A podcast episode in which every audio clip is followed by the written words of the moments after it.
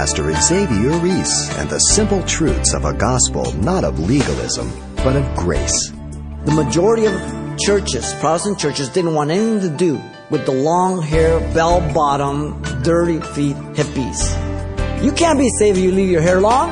You can't be saved if you have bell bottoms. You can't be saved if you still wear those beads. Oh, really? And they missed out. Because all these hippies are now yuppie pastors.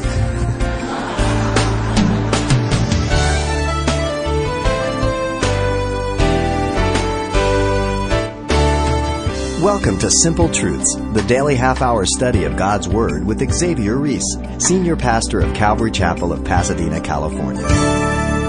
Disagreements among church members are nothing new or even unusual. But today, Pastor Xavier presents a debate that resulted in a watershed for the gospel with respect to the Gentile believers. We'll be continuing our intriguing look at a debate that occurred between the Pharisees and the apostles over the significance of the law of Moses with respect to salvation through grace. It's a lesson that defines the simple truths of the gospel of Jesus Christ. In the message entitled The Gentiles and Circumcision, we want to look at the problem that arose at Antioch here over circumcision for the Gentiles to be saved. This is the context. There are three progressive movements here that developed the account of the first church council over circumcision. They are as follows. First, the conflict over circumcision, verse 1 through 5. Second, you have the council over circumcision, verse 6 through 18. And then third, you have the conclusion over circumcision, verse 19 through 31. The conflict, the council, the conclusion. Notice in verse 1, the conflict was introduced at Antioch. The instigators of legalism uh, were Jews.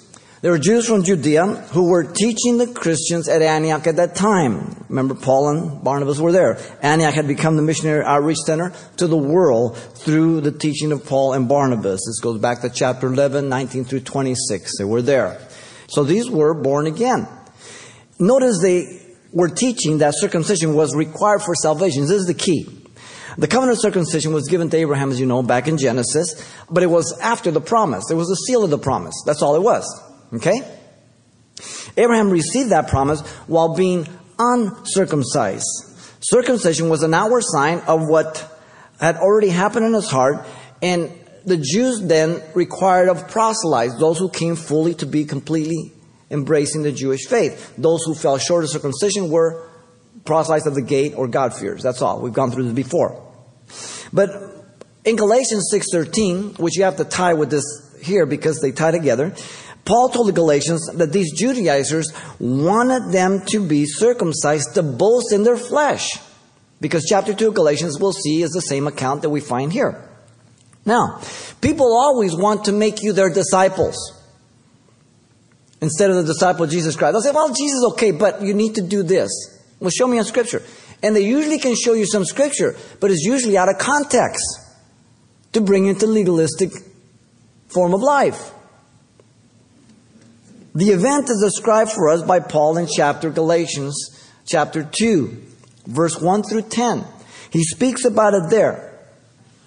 The account of Paul rebukes Peter publicly from verse 11 on down in chapter 2 of Galatians. And it's not about circumcision, it's about food. Because he was eating pork chops with the Gentile, and then some Jews came and he kind of scurried over to the kosher table. And so Paul got in his face. That happened after this council, which made him a bigger hypocrite. Peter was told by God never to call anything common who God had cleansed as he sent to the house of Cornelius, right? Now notice verse 2. The conflict was with Paul and Barnabas. The disagreement with these men was a very serious matter. Mark it well. Luke describes it as Paul and Barnabas had no small dissension in dispute with them. The word dissension means sedition, insurrection. The idea is one of rebellion against the present authority. What's the present authority? Not Paul and Barnabas. The gospel. The gospel. This became a big crisis. The expression no small stir, when it says that, it means it's a big deal. It is grave. Notice the conflict was joined by the Pharisees in verse 5. The Pharisees were Christians, no doubt about it. They were religious legalists in the days of Jesus. These group had been born again. The perfect participle in the Greek in the case, they were believers, but they were hanging on to some old things. Just like you and everybody else, if we're not careful, we try to drag in our traditions, our culture, or our dumb opinions into the gospel. Leave them out. They declared it is necessary to circumcise them. They understood Christianity to be an extension of Judaism, a great error. They declared they needed to command them to keep the law of Moses. They failed to recognize that the law condemned man, didn't save him. The law was added to the promise, not the reverse. Galatians 3:19, and Paul makes this very clear through Romans, specifically chapter 3 and 4. You know, in South America, most of the South American countries, if a pastor doesn't wear a tie and a suit, they don't believe he's anointed of God. The anointing of God cannot be upon him. Now, you and I may laugh and chuckle at that, but they're dead serious. These are traditional things that get brought in as legalism. Or if you're a Christian and you walk into a service with shorts on, they think you, you can't be a Christian. All this trapping that comes in that we place upon people. The conflict of circumcision can take many different forms today. And notice, secondly, we have the council over circumcision. Peter rose, declared how God had chosen him to preach the gospel to the house of Cornelius. So there's been a long time. A lot of Gentiles have been being saved. Jesus told Peter in Acts 10:15, whatever God has cleansed, don't ever call common. Look at verse 13. The council heard the application of James. In verse 13 and 14, James declares how Peter has stated that God visited the Gentiles first to take out what? A people for his name. They became silent by the evidence of God's work among the Gentiles in verse 13. The phrase people for his name was unique of Israel till now. Now it's to the Gentiles. They are the people of God also. Exodus 19:5 for Israel, 1 Peter 2:10 for the church. James declares God, after choosing the Gentiles in verse 16, will rebuild the tabernacle of David, which has fallen down. James understood the promise referred to Jesus in fulfillment of both by quoting Amos 9 11 through 12. He would save first the Gentiles, and then when he comes back with his church in the millennial kingdom, he will restore the tabernacle of David. And many Gentiles will enter the kingdom. I think of the um, legalism of individuals through the Jesus movement the late 60s, early 70s. The majority of churches, Protestant churches, didn't want anything to do with the long hair, pill popping, bell bottom, dirty feet hippies. But there was a man who God touched his heart, Pastor Chuck Smith, and he opened up the doors to the hippies. They, see, the hippies had a right message peace and love. Their source was wrong. Their source was drugs and sex. But Jesus took that and turned it around, gave them the right message peace and love through Jesus Christ. And even some of the board got a little upset because if you know the original Calvary Chapel there, when they first put it in, they had that shag green carpet.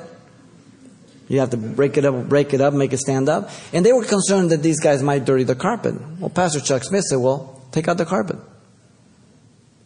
All these denominations thought, you can't be saved if you leave your hair long. You can't be saved if, if, if you have bell bottoms. You can't be saved if you still wear those beads. Oh, really? And they missed out. Because all these hippies are now yuppie pastors.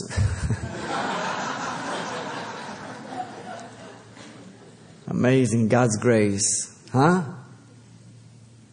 Some churches think they are um, very progressive and culturally relative today. In fact, they strive to be so. Churches allow the congregation to have open discussion as to what is allowed as doctrine and what is not, or what is doctrine, what is not. Ooh. Other churches interpret Scripture by open discussion based on their human reasoning and logic rather than the Word of God. The seeker friendly churches, wanting to be culturally relative, provide a church according to the people's desires, you know. They canvass the neighborhood, pass out flyers, ask questions, and they ask questions of people. What kind of church would they attend? The majority of them who are attracted to this, 20 to 30 years of age. And um, here they're asking the majority of these people are, are unchurched. Uh, most of them are lost. And they're giving uh, these answers to a church that they would feel comfortable attending. What would they want to hear? And so, you know, it's like a father asking a son, what, what, what, what kind of father do you want me to be? And it's because, oh, that you let me out stay all night and, you know, get beer for me and this and that. Okay, I'll do all that. And the father would do it. What kind of father would we say he is? Who's the father? Who's the child? Who's the shepherd? Who's the sheep? They ask um, the subjects and topics that people would be interested in to hear and those they would not. Well, of course, um, they don't want to hear topics about fornication, adultery, drunkenness, repentance, sin, um, hell, Satan, ooh, none of that stuff. Um, but they do want to hear positive things about human potential and motivational sermons and to trust themselves and, and the goodness of man and how we can work and how we can feel good together and how we can just uh, love one another. Uh, whenever you push love at the expense of doctrine, your love is perverted. It's unbiblical. You be real careful. And certainly they don't have verse by verse exposition through the Bible because you'd have to touch fornication, adultery, and all that kind of stuff. In fact, you don't even have to carry a Bible, and they don't carry a Bible, the majority of them, to church. Pretty scary. The people are asked the type of atmosphere they would like to have in a church that they would attend. So it's almost like Starbucks kind, you know, you just sit back with your feet up and drinking coffee and, yeah, that's pretty good. I like that. Now, we're real informal as Calvary Chapels. We don't think you have to wear a suit and anything else. And, but when it comes to the Word of God, we give attention and reverence to God. The emergent church teaches that the life of Christ is only an example to follow, not atoning for sins of the world. I can give you quote after quote. Get the book, Faith Undone by Roger Oakland. You see, the emergent church speaks about the Christ that's a cosmic Christ. It's not the personal Savior. The council over circumcision was in favor of grace. Grace according to the gospel. You understand? It's defined by the Word of God. And so we have the conclusion over circumcision, 19 to 31. 19 to 21, the decree of the council came by the mouth of James. And 19, the Jewish Christians were not to trouble the Gentiles who were what? Turning to God. The personal pronoun I is emphatic, representing again the head authority of the church, James right here. The judgment was based on the fact of the gospel of grace through the word of wisdom here as the Holy Spirit gives to the representative of the church, James. They were to literally stop annoying the Gentiles. It was unscriptural, it was unloving. These were Christians that were bugging them. Legalist. Verse 20. The Gentiles would be given a letter of the council decree to observe only four things. The first two would affect the relationship with God. And these two are like the two tables of the law. The first table of the law and Ten Commandments, your vertical relationship with God. The second one with man, the horizontal. These follow the same thing. The first two, the vertical. Listen. From things polluted to idols, meats offered in sacrifice. They worship demons. Romans 14, 1 Corinthians 8, 9, and 10 deal with all that. Okay? You worship those things, you're out of luck. You don't have anything to do with God. They were sold in the butcher shop. Paul says, listen, you're a Christian now. Don't ask if it was sacrificed. Just buy it, eat it. That's it. And if you stumble by it, don't eat it, fine. But don't be legalistic and force it upon others. Sex is the next thing from sexual immorality. Porneia. This describes any and every sexual activity before marriage and in addition to marriage. It can be Sexual intercourse, it can be petting, it can be whatever it is. Porneia is a very wide word. So he's saying these things you used to do, you don't do no more as a Christian. These two things will keep you away from God. The vertical. The second two would affect the relationship with man, the horizontal. From things strangled. This is meat that have not been thoroughly bled when killed. Leviticus 3:17, 7:26 and many other areas. They do it sometimes in rituals, in, in the, uh, the dedication to their idols. Mexico City, they go to the bullfights and all that. They cut the bull over right there. They give you a cup of nice warm blood, and you drink it. And they think it's just good for you, virility and all that. Huh? Uh, the bull is all diseased, and you get it too. You understand? It's real simple. Look at 21. So you have the vertical and the horizontal. These two on each one will keep you from what it's saying there. In verse 21, the Jews synagogue had taught the law regarding these ordinances and would continue as Jews. James was not saying Jews should live under the law and not Gentiles. That's not what he's saying. James was saying that if a Jewish Christian wanted to keep some of these rituals, they were free to do so, but not to require them for salvation. James was also saying to the Gentile Christians, they must not judge the freedom of the Christian Jew. You understand? It's like Paul says about meat and vegetables, right? Now look at 22 through 29. The decree of the council was to be delivered to the Gentiles. In 22, the action was taken to reveal the decree was accepted by all unanimously. It pleased the apostles and elders with the whole church. In 22, the church did not vote on it. There was no voting. We don't vote on things. The church accepted the decree of the elders and the apostles. And they were to communicate the authenticity and authority of the letter and to demonstrate the church's oneness in Christ Jesus. The middle wall of partition broken down, Ephesians 2 14 through 16. Then the letter regarding the decree was sent to all in verse 23 through 29. In 23, the Christian Jews greeted the Christian Gentiles as one uh, by the term brethren. They wrote the letter to them, the apostles and elders and the brethren, to the brethren who are the Gentiles, Antioch, Syria, and Cilicia, greetings. That's a common bond, brethren. In verse 24, they cleared themselves by stating they did not give authority to those who compelled them to be circumcised or commanded to keep the law. Since we have heard that some who went out from us have troubled you with words, unsettling your souls, saying you must be circumcised to keep the law, to whom we gave no commandment. They cleared themselves. Look at 25 through 27. They wanted them to know their oneness in the decree and the man being sent. At the top of the list is Barnabas and Paul here, honored for their uncompromising stance with the gospel of grace and with the Gentiles. He says, It seems good to us, being assembled with one accord, to send chosen men to you with our beloved, what? Barnabas and Paul. Their love for the Gentiles being evident by risking their lives in the first journey and still continuing, evident by the perfect participle in the Greek. Men who have risked their lives for the name of our Lord Jesus Christ in verse 26. Without doubt, they had gone through the whole persecution and the stoning of Paul and everything else. And then in 27, they named two leading Christians from the Jerusalem uh, church to verify the decree. We have therefore sent Judas and Silas, who will also report the same thing from their mouth. In the law, two or three witnesses. Look at 28 and 29. They wanted the Gentiles to know the decision was from God, not man. This is the key verse, 28. This is the key verse. Listen. The elders and apostles came to the decision by the Holy Spirit. For it seems good to the Holy Spirit and to us, us comes second, to lay upon him no greater burden than at any time by the present infinitive here than these necessary things. Not only not lay a great burden, but at any time thereafter.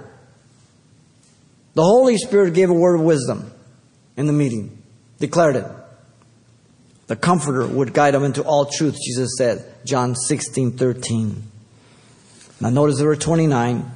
The particulars are mere summary of the discussion of the decision here, without concern for the exact order stated previously of the council.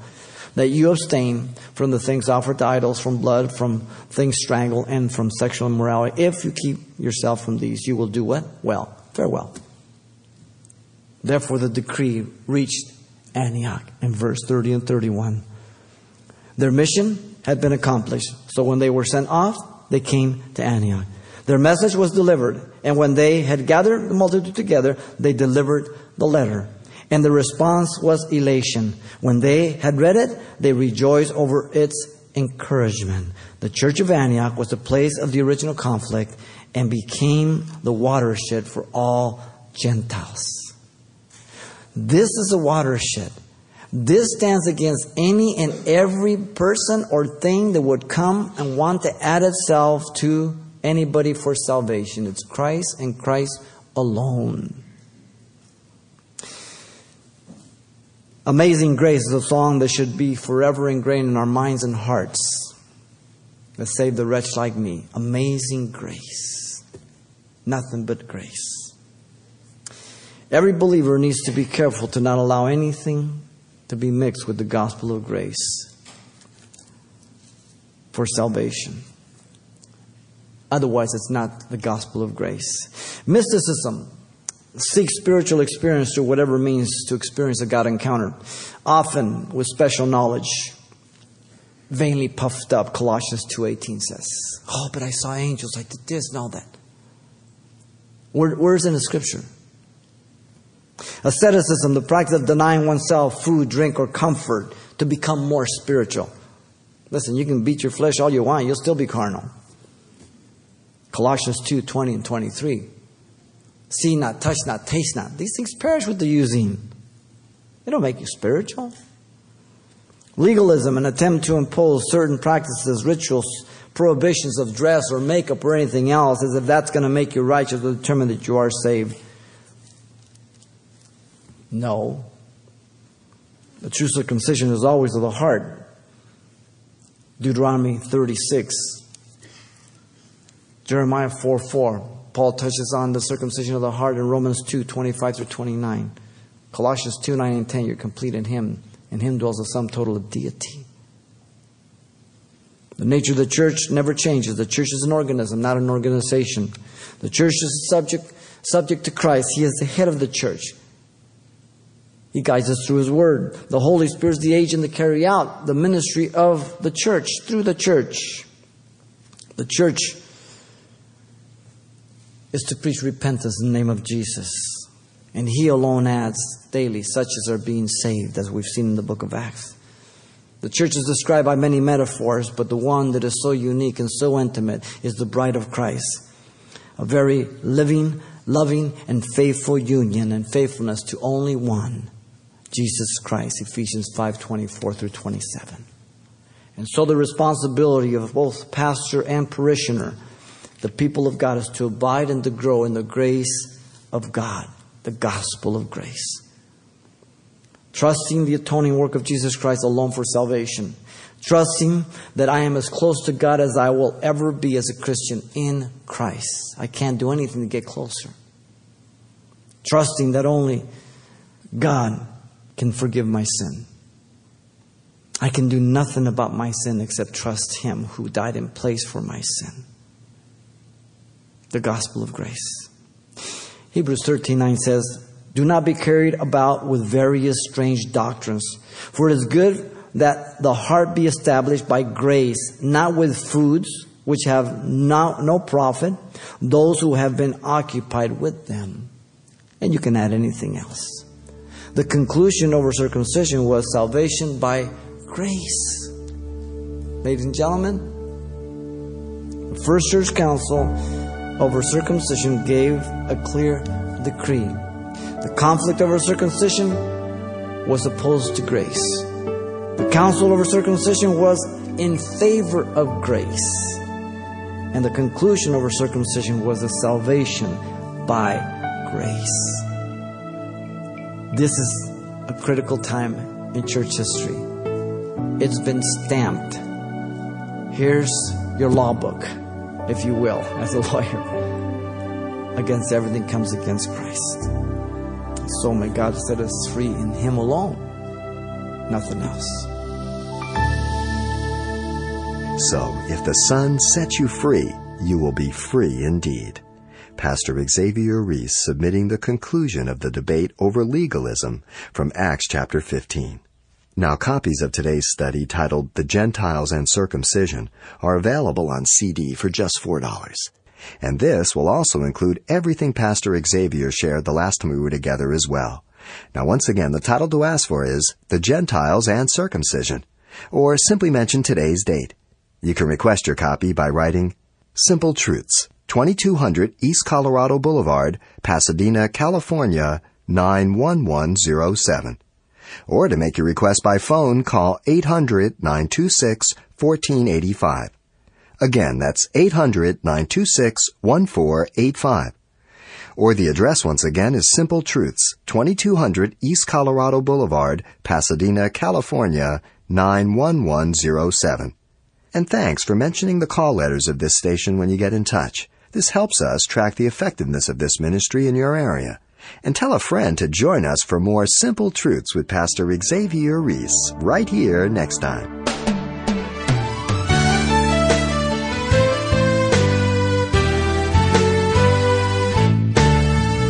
Simple Truths with Pastor Xavier Reese, a daily half hour broadcast, is a radio ministry of Calvary Chapel of Pasadena, California. www.calvarychapelpasadena.com.